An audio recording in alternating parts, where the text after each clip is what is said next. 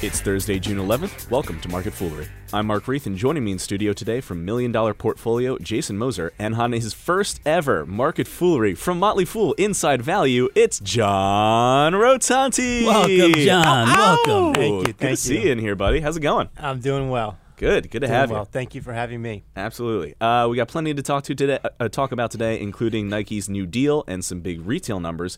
But we begin in retail itself with Men's Wearhouse. Jason, Men's Wearhouse just announced its first quarter.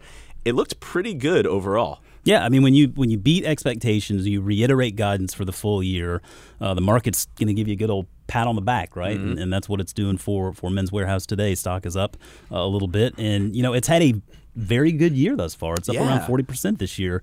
Uh, you know they are just finishing sort of the integration of that Joseph A. Bank uh, acquisition last year, and and I do know that you know one of the strategies they're taking with Joseph A. Bank is to pull back on the you know buy one suit get fifty Right. shirts free and a pair of shoes and you know so I, I think they're trying they're trying I think to to maybe pull back on that and, and make it a little bit more of a uh, a reasonable sort of of retail approach there because I'm not I'm not sure how. You know, when, you see things like that, I don't know that it really communicates value. I was right? going to say, yeah, I'm, I'm getting three suits for under $100. I, I don't expect them to be Armani. Right. Yeah. I mean, I guess value is the wrong word, but quality maybe is the better word. And so I, I think they want to try to communicate a, a little bit of a better quality. But um, you know, I, I- I look at that acquisition. It, it, I kind of feel like. I mean, that was a good acquisition, I thought, because when you, it was like Sirius uh, Radio and XM Mm-hmm. uh, coming together. I felt like you had two players in the space. They were the names that you knew. Neither was really all that compelling Right. uh, on their own, but but together, I think they can do uh, good things. And so I, I do think that merger is going to work out okay. Um, you have to be encouraged, I think, with the they signed a deal with Macy's Right, right. Uh, to to operate 300 tuxedo shops and and online rentals. Uh, this is right in their wheelhouse. Mm. I mean, you know, when you get married. Chances are you're, you're going to need a tux, and you're going to need a bunch of tuxes for the guys in your wedding with you. And True. uh, True. So prom I- nights yeah, for, prom for, night, for John, for instance, because he's just out of high school. But I think that's I think that's another uh, another positive there that they, they should they should do very well with that. So yeah, it's it's still not the most compelling business in the world to me. I mean, it's not like it generates these boatloads of free cash flow, but but I applaud them on on uh, you know continuing to perform and integrating that acquisition nicely. Absolutely. Uh, one of the things we have to talk about is Z Tailors, Oh, which you and I had chatted about. I don't know, have we talked about Have it on the show? Well, we talked. Chris, Chris, and I talked about it. I think a little while back. Have you seen this? Uh-uh. So, so go ahead. Go ahead and talk about. Well, Z me- Taylor, I mean, you know it better than I do, but the concept is that uh, the founder of Men's Wearhouse, George Zimmer, Zimmerman, whatever his last Zimmer, name I is, believe, yeah. uh, has created this uh, service called Z Tailors, which will send a tailor to your home to help you tailor up whatever suits you I, have I there. I did read about this. I Yeah. Think he called it the Uber of Uber of suits. Which is Suits, just right? how everyone describes their startups these days. It's the Uber of insert service here. Uh, do you think a Z Tailors poses a real threat to a men's warehouse? I, you know, I I don't because I think primarily that market that he's focused on is the you know that's that's just the alterations Right, market. the It's- so if so if someone you know has a collection of suits and and they've you know lost a bunch of weight or they just need to have some alterations done, whatever they may be. Uh, you know that that would be a way to facilitate that process because the one thing we talked about was like if you have if you have to go to a tailor, I mean, nobody really, I think, wants to go to a tailor to get their clothes altered, Your right? tailor's nothing like mine then. He's fantastic. oh, you have a cigar, a scotch, you have a great time. Well, then I think he maybe is a little bit more than a tailor. It's- I want to ask it is a important relationship in my life. It's an Jason. Sounds- experience. Don't question. But I think you know with it- with- when you when you look at that at that sort of transaction there, I mean, you, you more or less have to go twice. You have to take your stuff there, and then Right. you have to you know go back and get it again. And and so you know this plays right into just sort of that whole uh, convenience thing that we're seeing e-commerce bringing to, to us all. And and I, I think that he'll do very well with that. I can't wait to see what his tagline is for it. You know, I mean, I'm gonna like. You're gonna like the way you look now. Yeah. I guarantee it. something like that. Uh, let's move right along uh, and talk about Krispy Kreme, which reported earnings uh, late Wednesday. It looked like a bit of a mixed report. John, what's your take on things? Yeah, you know, I think the market liked it. The stock's up today at 12 or 13 percent. Mm-hmm. Uh, I think for three main reasons. They raised guidance Right. mainly because of a reduced share count, so they're buying back stock. Uh, the restaurant level margins are up because they're pulling back on their discounting. And then um, they have about $50 million of more in cash than debt, and management indicated they're going to keep buying back stock. And in the short term, Wall Street likes uh, earnings growth through Believe stock buybacks. Yeah. Yeah. So pulling back on discounting, they are, you know, that's so what it was, like buy one donut get five free. They were Yeah, kind it of was doing the. Joseph A. Bank thing for a while there. E- exactly You right. gotta love that. Yeah. Uh, so then, what's up next for Krispy Kreme, John? Uh, we look around. We were actually just talking uh, about this service to your doorstep these days. Even Dunkin' Donuts is getting in on that act. They're testing out delivering their donuts. They've got some moves on mobile. How does a company like Krispy Kreme you know, compete with that? Krispy Kreme, uh, I would say, is maybe a little bit further behind the uh, digital movement. They Hmm. are investing heavily in in uh, technology, but right now, what they're focused on, as far as I can tell, is pulling back on these discounts. You know, the last few years, Dunkin' Donuts has been able to raise prices, and Hmm. those price those price increases are sticking. Uh, Krispy Kreme is, has been trying to drive track traffic into their stores by offering promotions. They're pulling back on that, and they're also uh, expanding internationally. So I think those are the two big areas of focus for Krispy Kreme right now. Strictly speaking, taste wise, Krispy Kreme or Dunkin' Donuts, John? Uh, donut uh, donut wise, uh, I'm gonna have to go with Dunkin' only because I spent four years in New York and there was basically a Dunkin' on every There every you go. corner. Absolutely. You need to go get you some Sugar Shack down here. That'll, Ah, that'll- Sugar Shack. I Gotta want to take it. option number three. That'll Those wind me up. oh, yeah. That's a Chris Hill favorite. They are good. I'll quickly mention that Krispy Kreme is getting into the coffee space. They were they were also Yeah. late to the space there, and that's a high, higher margin business. So that may that may help them out going forward as they're, well. they're getting that out in grocery stores, right? Uh, I think grocery I've seen bags in the grocery, grocery stores. right? stores, but also they're doing lattes in the stores now Ah, to help drive traffic. Definitely something to watch smart for. to. Yeah. All right, since we're talking about retail, let's talk about retail's biggest number. Uh, retail sales in the U.S. grew in May. Uh, they rose 1.2%, which is actually pretty impressive, uh, considering that in April they were only up 0.2%. Uh, but back in March they were up 1.5%. This is all. This is a three-month uh, run that retail sales are having, Jason, and this is all good news considering how poorly retail sales did in the winter. Yeah, I mean, it, it was a, a tentative window, I guess, where where the you know overall consumers were just, uh, I think, a little bit wary of, of their financial situation, and and so you know we're in the face of low fuel costs, Hmm.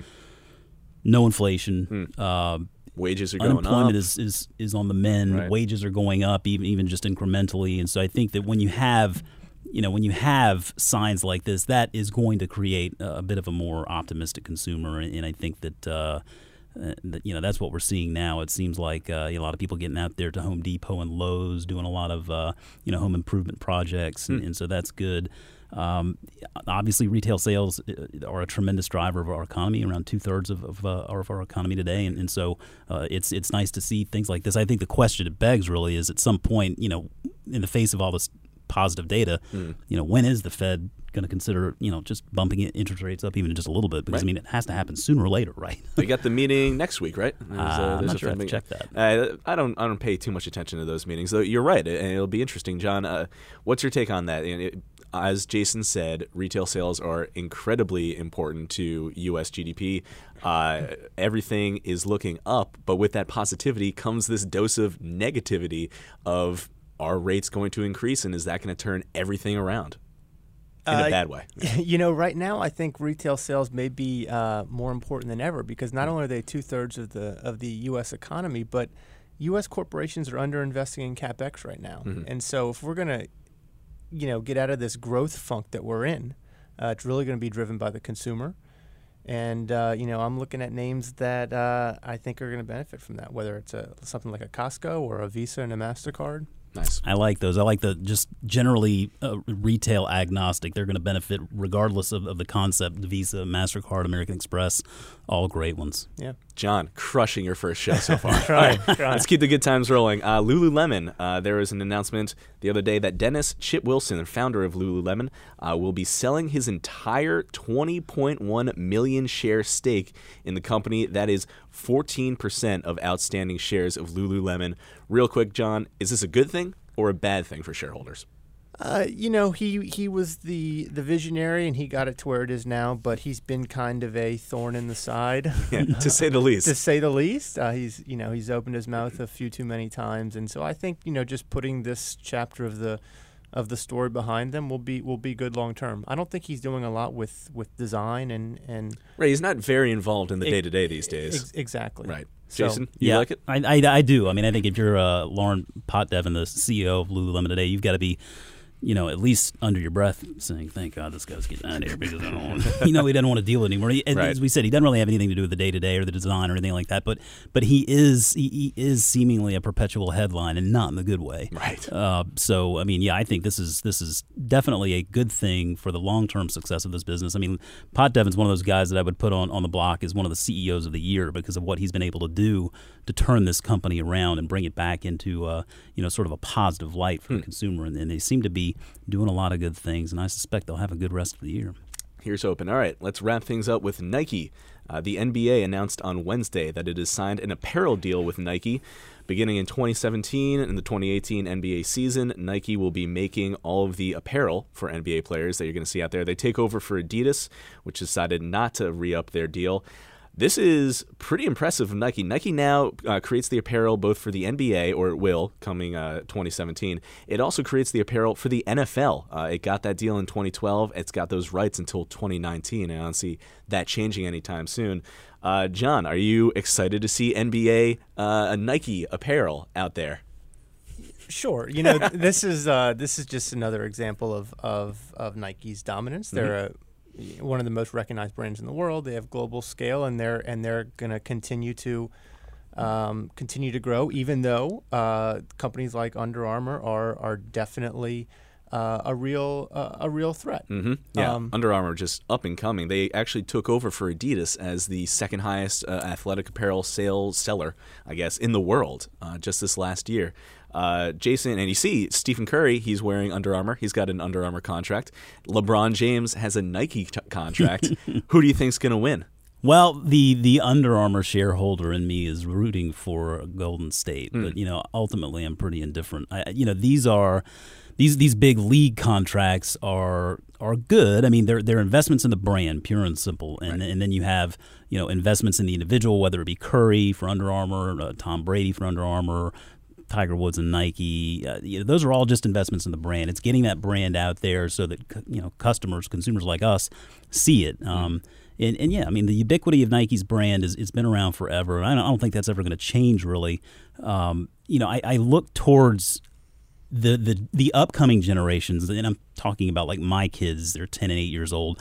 And you know, I see at their school. I mean, it's just Under Armour everywhere. You don't really see that swoosh so much anymore. Got, so got I my think Under Armour shoes on right well, now. there you go. at I've got that. my Under Armour shoes. Oh, too. whoa! See, Yeah, there you go. whoa, Whoa! right there. Bringing it in. But I like uh, it. yeah, I mean, I think I think that you know, it's not like a one loses and one wins, right? I think you're looking at really two companies there, Nike and Under Armour, that are going to be big winners here for times uh, for for many years to come. And um, I, one thing I thought was kind of interesting here, though, is that it it, it sounds like the NBA is talking about allowing uh, other sponsors on the jerseys. Oh, no. So We're something like NASCAR cars. Yeah, well, something like you would see in soccer. And so, I mean, I think you know it was the NBA commissioner Adam Silver said yes. I think we'll see that in the NBA. So if I'm Nike, I'm I'm kind of hating that, right? I mean, Right. even if they're getting a little bit of a cut on that, which I don't know that they would.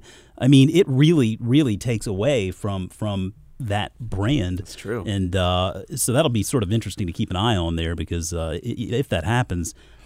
Man, I just I got to believe Nike wouldn't be too fond of that. I don't, I don't think so. Uh, John, real quick, who do you think's going to win? Stephen Curry, LeBron James. Uh, in the game, I'm going to go with LeBron James. Mm-hmm. Uh, but you know, like Jason said, as far as an investing uh, perspective goes, I don't think this is necessarily an either or. I think they're two really good companies that both have long-term growth opportunities ahead of them with Well- good, with solid management. Well Yep. said. All right, Jason Moser, and especially John Rotonti. Guys, thanks for being here. Thank you. Thanks, fools. As always, people on the program may have interest in the stocks they talk about, and the Motley Fool may have formal recommendations for or against. So don't buy or sell stocks based solely on what you hear. That's it for this edition of Market Foolery. The show is mixed by Dan Boyd. I'm Mark Reith. Thanks for listening. We'll see you tomorrow.